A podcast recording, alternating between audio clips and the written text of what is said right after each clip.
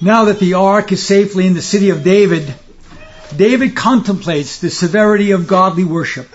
This is the 13th sermon in the series Kingdom, Dynasty, and Glory, an exposition on the second book of Samuel. A roll covenant reading coming from 2 Samuel and chapter 7, 2 Samuel and chapter 7, verses 1 through 13. 2 Samuel chapter 7, 1 through 13.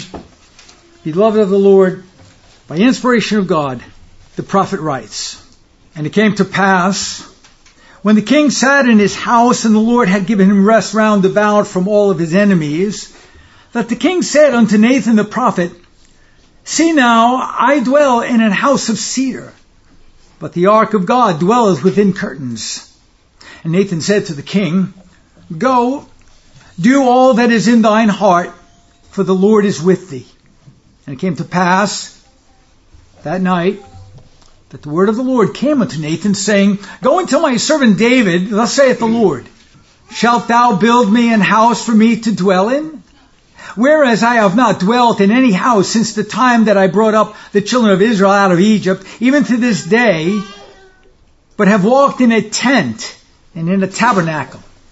In all the places wherein I have walked with all the children of Israel, spake I a word with any of the tribes of Israel, whom I commanded to feed my people Israel, saying, Why build ye not me an house of cedar? Now therefore, so shalt thou say unto my servant David, Thus saith the Lord of hosts, I took thee from the sheepcote, from following the sheep, to be ruler over my people over Israel.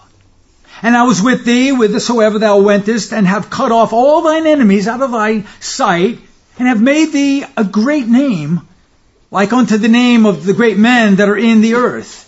Moreover, I will appoint a place for my people Israel, and will plant them, that they may dwell in a place of their own, and move no more, neither shall the children of wickedness afflict them any more as before time. And as since the time that I commanded judges to be over my people Israel, and have caused them to rest from all thine enemies, also the Lord telleth thee that he will make thee an house. And when thy days be fulfilled, and thou shalt sleep with thy fathers, I will set up thy seed after thee, which shall proceed out of thy bowels, and I will establish his kingdom. He shall build an house for my name, and I will establish the throne of his kingdom forever.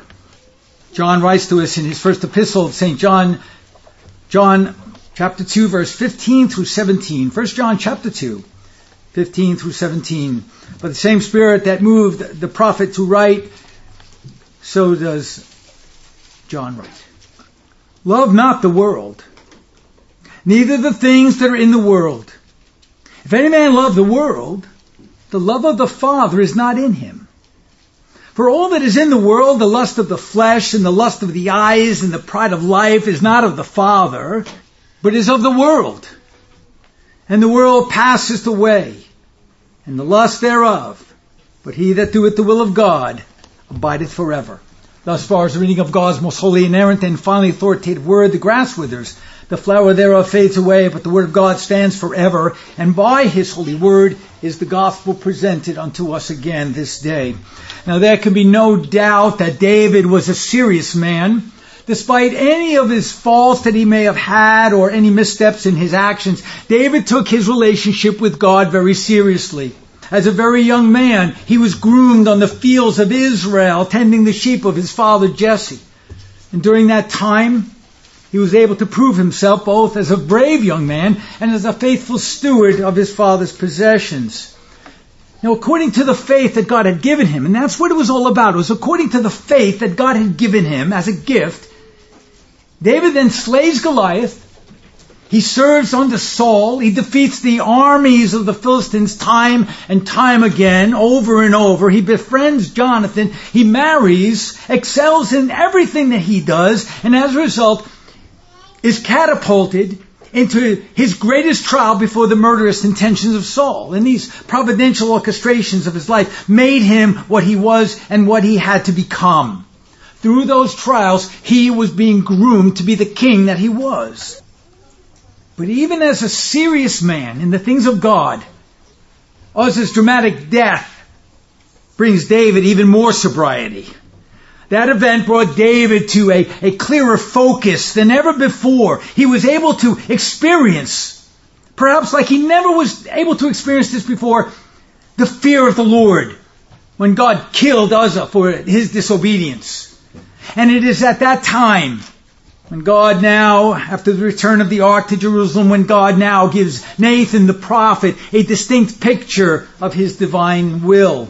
We read this in verses 1 and 2. Notice, and it came to pass when the king sat in his house, and the Lord, Yahweh, had given him rest round about from all of his enemies, that the king said unto Nathan the prophet, See now, I dwell in a house of cedar, but the ark of God dwells within curtains. God had given David rest from all of his enemies for one purpose and one purpose only. So that David might serve God without distraction. David could have said, Oh, I'm now free of all of my enemies. Maybe now I'll just take it easy.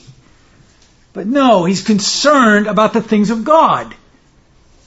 And so whenever God's people are brought to the place of victory and ease and comfort, giving God's people rest from their enemies, even the, the wickedness that dwells in them from the old Adamic nature, God then expects them to use that time of deliverance, comfort, and ease for one purpose to serve Him.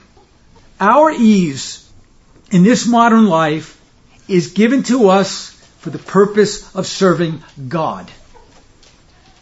It is as simple as that, and it gets no simpler. The sad truth, however, is that our ease and our comfort, our prosperity, Instead of bringing us to the place where we would serve God more and get more involved in the kingdom work, we become more worldly, more worldly minded. Freedom, however, is to be used for the building of the kingdom of God, not so that we can indulge in the worldliness of the world. And it seems as if too many Christians have things backwards. The cart is before the horse. God only has liberated his people, the people of his inheritance, so that they would not have to be preoccupied in constant warfare, but so that they could work for the kingdom's glory. And whenever that liberty is taken from the people of God, it is usually because they have squandered their time of liberty and devoted it for their own ease rather than for the building of the kingdom. So you think about why we are having our liberty taken from us is because we've squandered our time of liberty because we've devoted it to ourselves rather than to the building of the kingdom. In order for the people of God to refocus, God often brings conflict into their lives. We are in an age of conflict. And we are in an age of conflict so that we can refocus and rethink. Where have we erred? We are at such a time as this simply because we have lost our focus and we have run after the things of the world rather than the things of God. Now there's a principle here. Godly contemplation, and that's a good thing to think about the things of God. It's a good thing. But godly contemplation without action is futile. However, on the other hand, action without godly contemplation leads to misplaced zeal. Contemplation upon the divine protects us from worldliness. And I think that we have lost our focus on the divine and we have run after the things of worldliness. Now, as a result of David's fidelity, God gives David rest from all of his enemies in order for him to more clearly, without distraction, focus on his calling as an ambassador of Christ's kingdom. And the first thing that he does is contemplate the situation at hand. He contemplates the situation that Providence has given him. And I think that's a lesson for us. We must always be focused upon the things of God and not to be distracted from our vocation. We have not been liberated from our sins to go on vacation, but that we might have a vocation. And we have to consider what is that vocation? Note David's concern. Notice what he says. See now, I dwell in a house of cedar, but the ark of God, I'm concerned about the ark of God. The ark of God dwells within curtains. David is not saying, look, now that I'm in a state of peace and comfort, I, I could take it easy. You know, I'm older now. I've been in the I've been in the fight, and I've done Goliath, and I've taken care of Saul, and I'm now this great king. I'm just going to sit back and let the young guys do it. No. He's a man of passion. He's a man who had the stamp of Christ on his heart. He had the stamp of Christ upon his heart, and he was passionate for the things of God. He doesn't say, I'm in a state of comfort now, I can take it easy. No, rather he says, now that I am in, in a state of peace and comfort, give me something else. What more can I do for the kingdom? David is testifying that while he is situated in the ease of his comfortable house made of cedar wood, the temple of God, the most important thing in his life and the most important thing on the face of the earth is being housed in a humble tent. David is concerned with one thing, the honor of God.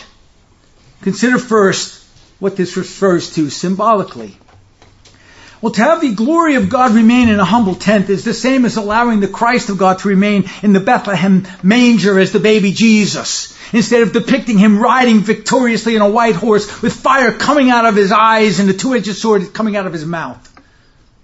And that's what Jesus has been relegated to in many churches of today. And that's where many Christians leave him as well, as a baby, helpless and vulnerable. Someone to be manipulated and controlled this also speaks symbolically of the church. Too many Christians today think that the testimony of the church needs to remain hidden and humiliated in the four wall ghetto of the church rather than magnificently conspicuous for the entire world to contemplate and fear. The church has become a laughing stock because the people are distracted from the honor of God.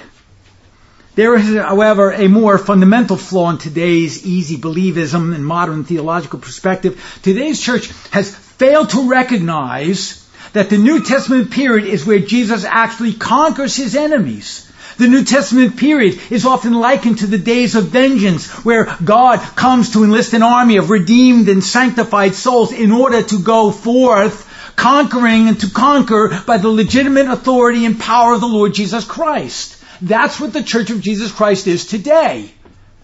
Or at least what it should be. David understood that God had to be paraded for all the world to see in a glorious temple, not a tent, symbolizing both his glory and his majesty. David's heart was in the right place. His heart was held captive to the honor of God, no matter what it took and no matter what it cost, he was going to get it done. You see, for David, God was everything. The kingdom was everything.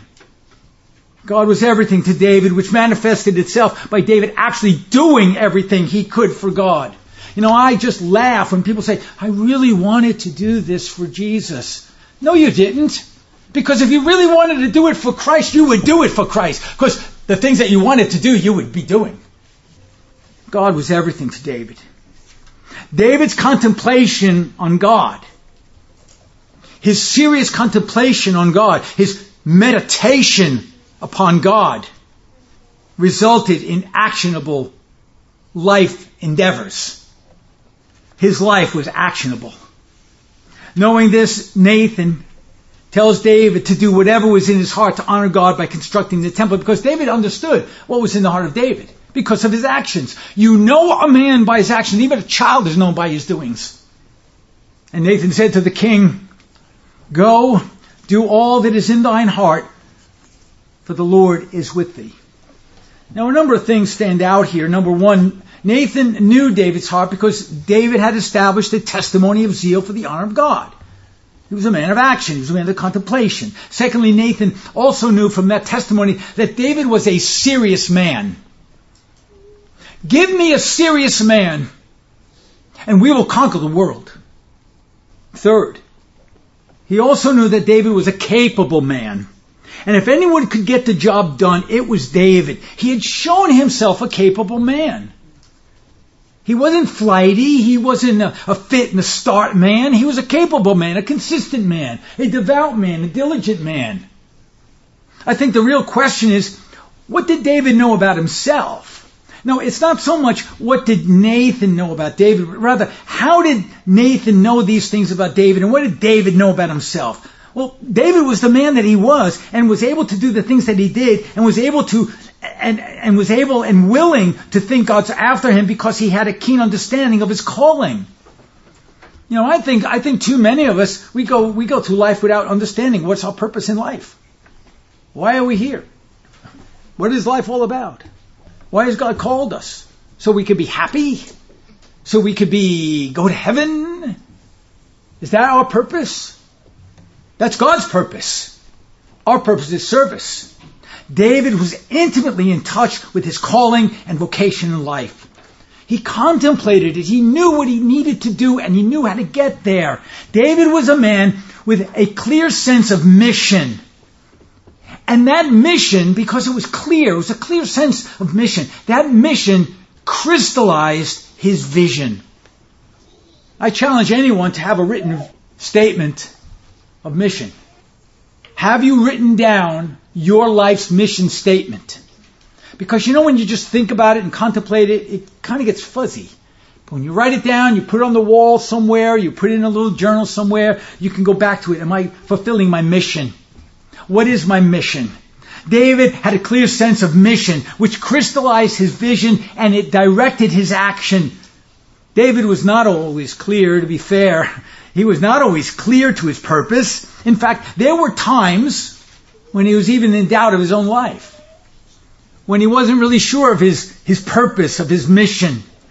It was only after a long train of humbling trials and a series of maturing events that David was then finally able to clearly see his purpose and take hold of his life's calling unto God. All of these things made him the man that he was and the ability to see his life's path clearly. So sometimes we need those humbling things. Sometimes we need those things that, that, that challenge us. Now, once a man embraces his calling, once it's clear, religion becomes a serious matter. And once religion becomes a serious matter, it occupies him constantly. It occupies him constantly. David was such a man of religious severity. When Jesus related God's commandments to love Him from Deuteronomy chapter 6, He told Israel that they had to love God with their whole heart. Notice, the entirety of their, their heart, the entirety of their soul, the entirety of their might, and then He added, with their mind. Their whole mind. So He's telling them, you have to contemplate God constantly. You have to love Him with your mind. Matthew 22, 37, Jesus saith unto him, Thou shalt love the Lord thy God with all thine heart and with all thy soul and with all thy mind. The mind, in other words, had to be engaged in the service and love of God. Once a Christian recognizes his calling unto God, he has a mind to work. If you don't recognize your calling unto God, and young people, listen carefully. You need to find your calling unto God because if you don't know what your calling unto God is, you'll never have purpose. But once you recognize your calling unto God, you will have a mind to work. The Christian then becomes engaged in the business of his heavenly Father, and nothing can take him from that calling. Not the love of the world, not the lust of the eyes, not the pride of life. It is this purpose of mind that makes the called man a serious man. David was such a man. David was a serious man. His religion was real. It was actionable. His religion had eternity in view, and he would not trifle with it. As so many today in our modern apostate church do. They trifle with eternity. His religion was not added to his life. It was his life. And because David had eternity in view, he understood how important temporal life was, which had to be lived to the glory of God. David embraced the truth of God and then he acted upon it. George Swinnock, the great Puritan, was no stranger to the severity of God's calling. He says this What can be more rational than that supreme truth to be believed, the chiefest good to be embraced, the first cause to be acknowledged, and those who are made by God to live wholly upon Him, to improve all for Him, and to live wholly to Him, entirely to Him. Swinnock asks this question, and then he gives the answer. He says, quote, Why did God make man just on the evening before the Sabbath? So that he might immediately enter upon the sanctification of the Sabbath, in the worship of the blessed God, the end for which he was made. David's acts of service were indeed acts of worship. Focus was one of David's most powerful weapons. While he was focused upon the things of God, he was safe and productive. We find today the assault upon the Christian mind not being able to focus between videos and internet and Facebook and all of this other nonsense. We can't even read a, sto- a book without, uh, without being distracted. We're being distracted by the world. The world has become our enemy. Now, once David's focus was hijacked, he would be ineffective. Whenever our focus is hijacked by worldly pursuits, by the lust of the flesh, we then become ineffective to the point where sin crouches at our door. Because when we lose our focus, when we lose our contemplation, when we are inactive, how does it go? Idle hands is the devil's playground. So at this point in his reign, David is a man of focus, and he is a man of resolve. He had displaced any worldly notions which made his sights on building the Lord's temple preeminent in his mind. You see, that's the key. God must be preeminent in the mind. He will have, he declares that he will have preeminence. Swinnock comments on the dangers. Note this, this is just incredible. Swinnock comments on the dangers of worldly distractions. And you just gotta love the way this man thinks. He says, the world indeed, like a serpent, when she cannot overtake the fleeing passengers, doth with her beautiful colors so amaze many that they have no power to pass away till she hath stung them. Thus, silly are many men, how do they cark and care, toil and maul for this world, which they must leave forever? They waste their time and strength to increase their heaps, when on a sudden all perish, and they themselves often with it.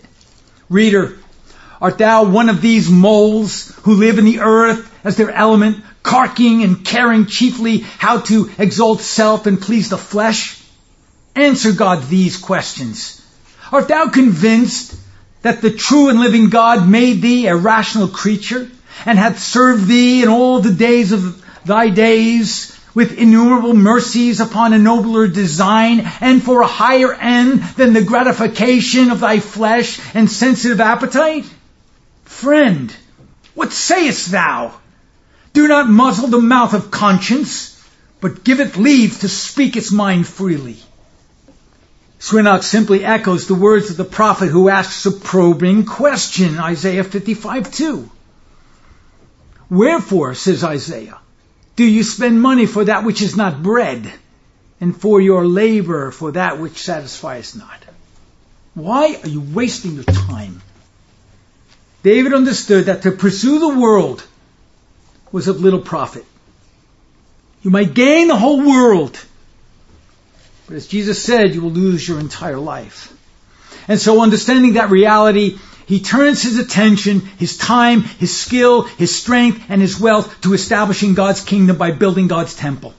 David filled his eyes with the glory of his Redeemer so as not to be snared by the vainglory of the serpentine world. You have to fill your eye with the glory of God. These must be the dictates of the Christian life. What we do, we do for the glory of God, the kingdom of God, and the people of God. Now, while this was in the heart and the mind of the king, he had really no word of confirmation as to what the will of the Lord was. And this too is an important lesson. While we may have great notions as to how we might serve God, we must wait for divine confirmation before we undertake our quest. Now, even though Nathan gives David a word of encouragement, it was the Lord that actually gave David his marching orders. We read this in verses 4 and 5. Notice, and it came to pass that night that the word of the Lord came unto Nathan, saying, Go and tell my servant David, Thus saith the Lord, shall... Now notice, this is a question. David wants to build a temple. That's what he wants to do. And that was a noble thing. But now the Lord says this, Are you going to build it? Shalt thou build me an house for me to dwell in? This was a question for David to contemplate. And while his heart wanted to advance the kingdom of God in his lifetime, he is tasked not so much with the mission, but with a question. Will you be building my temple?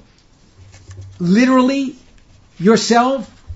Or will you be an integral cog in the entire mechanism? Now this question might have confused the king and at the same time a great challenge to David of which he was ready to undertake. Now consider the enormity of the challenge. The building of God's house. An incredible task.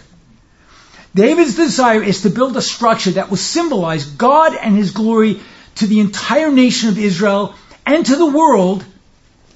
And yet, he recognizes this is an entire, entirely incredible commission. He wants to extend the glory of God to the entire known world, and yet, how could he do this? Now, in spite of the gravity and enormity of the task, he trusted God to provide whatever he needed to complete it, and that's how we do that.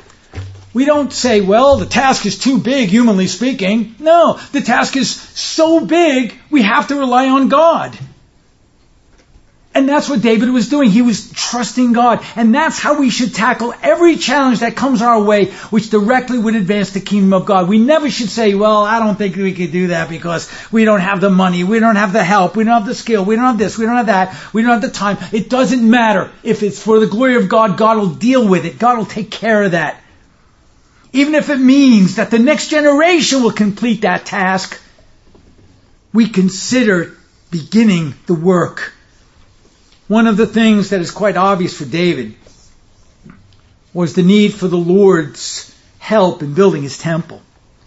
David understood that he needed God, and he understood that, that the temple had to be built. Now we too, in our modern era of darkness and gross cultural evil, we must assess what is the need of the kingdom of God. And so the question is, what is needed in our day in order to glorify God, make known His power and authority in a very conspicuous way and to use it to strike awe in the heart of God's people as well as God's enemies. Now remember, here's what I said. Now notice what I said. Remember this. You can't strike fear in the heart of God's enemies until you first strike fear in the heart of God's people. The people of God do not fear God. They cannot express the fear of God. So we must establish faithful congregations of generate, and this is key, of generational strength, of generational passion, where the whole counsel of God is proclaimed in every area and realm of life to the point of action taken in a real world. In other words, fathers and mothers, aunts, uncles, grandparents, you cannot let the next generation go willy-nilly. Consider for a moment some of the challenges that David might have had to face if he were to build a temple himself or if the next generation was tasked, as it was, with the temple building. Number one, what are the concerns? Of all of which he was trusting God for, where would he get the money? It takes money to build a kingdom. Who would help? The building needed skilled craftsmen. Who were they? Where were they? What should the tabernacle look like? Who would come up with the blueprint? How would that affect the nation of Israel since Israel had failed to do what they should have done in the first place and didn't? How would they respond to David's project?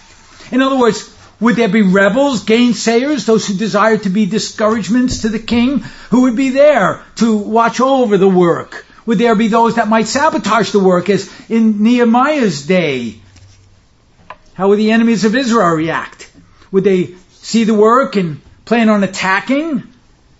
Although David was at rest, would this project bring him back into major conflicts with the enemies of God? You know, sometimes we say, well, you know, if I do this, uh, I'm gonna, you know, I might have the FBI at my door. It's something to be considered. And if the task passes to the next generation, how is David to equip that generation for such a monumentous task? These were real concerns, and I'm sure David had to consider all of them. But that did not faze David in the least. And the reason is because he knew it had to be done. The time was at hand. In fact, it was well overdue.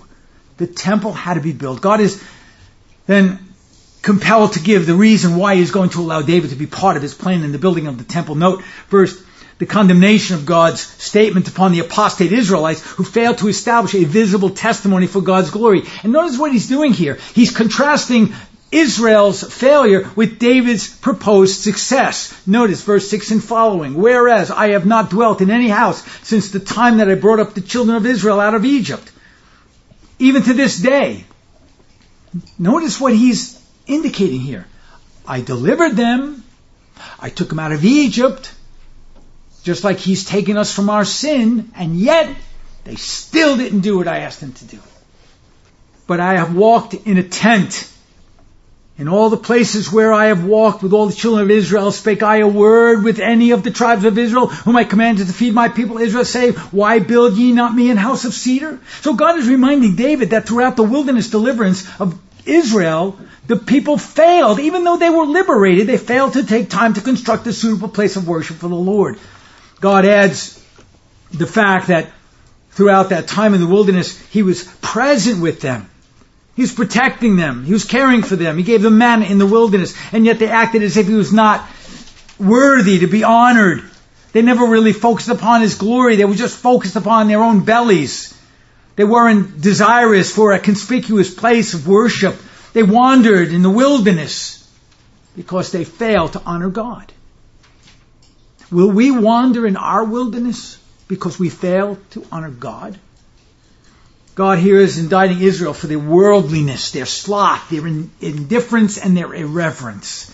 At the same time, God is praising David for his desire to build a suitable place of worship, even though David was at ease and at rest in his own house. And once again, I must repeat that this is the problem with the modern Christian. It seems as if when God grants his people rest, all too often they take it to mean that their labors to glorify God are complete. But this is entirely untrue. Our rest in Christ is given to us for the express purpose of working. Note how the apostle Paul comments on this. Ephesians 2:10. For we are his workmanship created in Christ Jesus, underline, unto good works, which God hath before ordained that we should walk in them. Unto good works. Not unto take it easy, have a nice day, be happy, and at the end of your life, go to heaven. So what is needed in these days of darkness are men with a mind to work the works of God in the world for his honor and glory. And this is the only way that the kingdom of God will be advanced. Nehemiah's wall, as it was with the building of the temple, was completed by men who were ready, willing, and able to work. Note the words of the prophet from Nehemiah chapter 4. So built we the wall. You could say this. So built we the kingdom. So we advanced God's glory. So built we the wall. And all the wall was joined together unto the half thereof. Why? For the people had a mind to work. They wanted to work. Now think about this. All these men that were working, they all had families. They had wives, they had children, they were busy, and yet those obligations did not prohibit them from working on God's kingdom advancement. So I am sick and tired of individuals saying, well, you know, I'm really busy, got a big job, I'm working extra hours, I got a lot of kids, I got two kids, I got one kid, I got no kids, but you know, I'm really busy. If you have a mind to work, you'll find the time to work. Israel was full of excuses, but they had no reason. They had a mind to work. And what these families did, what these men did, they incorporated their families into the overall work of the kingdom. They took their kids with them. They've developed generational continuity and diligence, and they taught their children to work. Sometimes, you know, when I think back at my youth, my father was the oldest of nine children from an Italian family. When I was a young boy, a little boy, and all I wanted to do was go ride my bicycle with my friends, I couldn't go. I had to work. I had to work. I had to do the garden. I had to do this, the other thing. My father wanted all this stuff done. He had a list a mile long. He went to work and I had to do this list. I hated it. I hated it. I swore that when I got my own place, I'd, I'd blacktop the whole place. But if it wasn't for that, if it wasn't for my father whipping me into working, I wouldn't be working. We need a mind to work. We need to take our kids and we need to make them work with us as we as we, we mentor them. We need to have them learn how to work. To incorporate your family into the overall work of the kingdom. Integrating the family into the kingdom work ensures that the next generation will work. And that's what we want. We don't want lazy kids. We don't want girly men.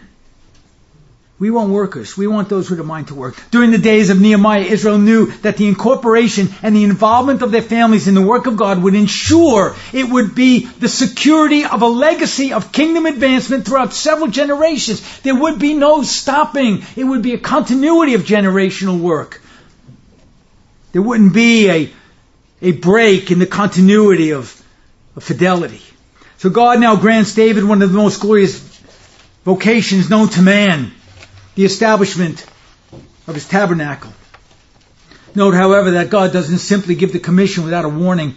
Given a mere man such a glorious task might cause that man to become prideful, thinking that, you know, I'm something special. I'm David the king. If David is to be given such a task, he, in order to complete that task properly, he must remain humble. Therefore, God is quick to remind him of where he came from. In other words, David, remember, you came from nothing, and you are nothing. You see, this is the problem with so many Christians, especially with pastors, without a constant reminding of who they are by nature and from where they have come from, pride will take over, and it usually does. Observe to the extent that God reminds David of his humble beginnings in verses 8 and 9. Now therefore, so shalt thou say unto my servant David, Thus saith the Lord of hosts, I took thee from nothing, from sheepcotes, from following the sheep to be a ruler over my people. I did it all. It was God that took David from the sheepcotes. And I was with thee whithersoever thou wentest, and have cut off all thine enemies. I did it, and have made thee a great name. I did it, like unto the name of the great men that are in the earth. It was God that did it, not David. David had nothing to do with it. All the glory, all the credit, all the honor, all the, the, the power, all the thanksgiving belong to God. Because brethren, if you are anything, you are that as a result of God's sheer mercy in spite of your wretchedness. In spite of your wretchedness.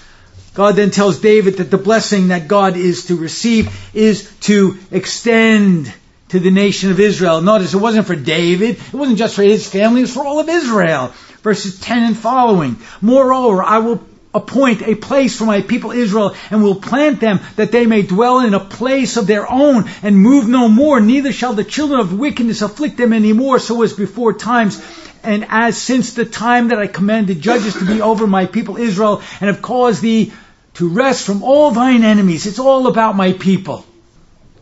God's word to David was absolute. If God stated that he was going to have David build him a house, David was going to build him a house. And that's very clear.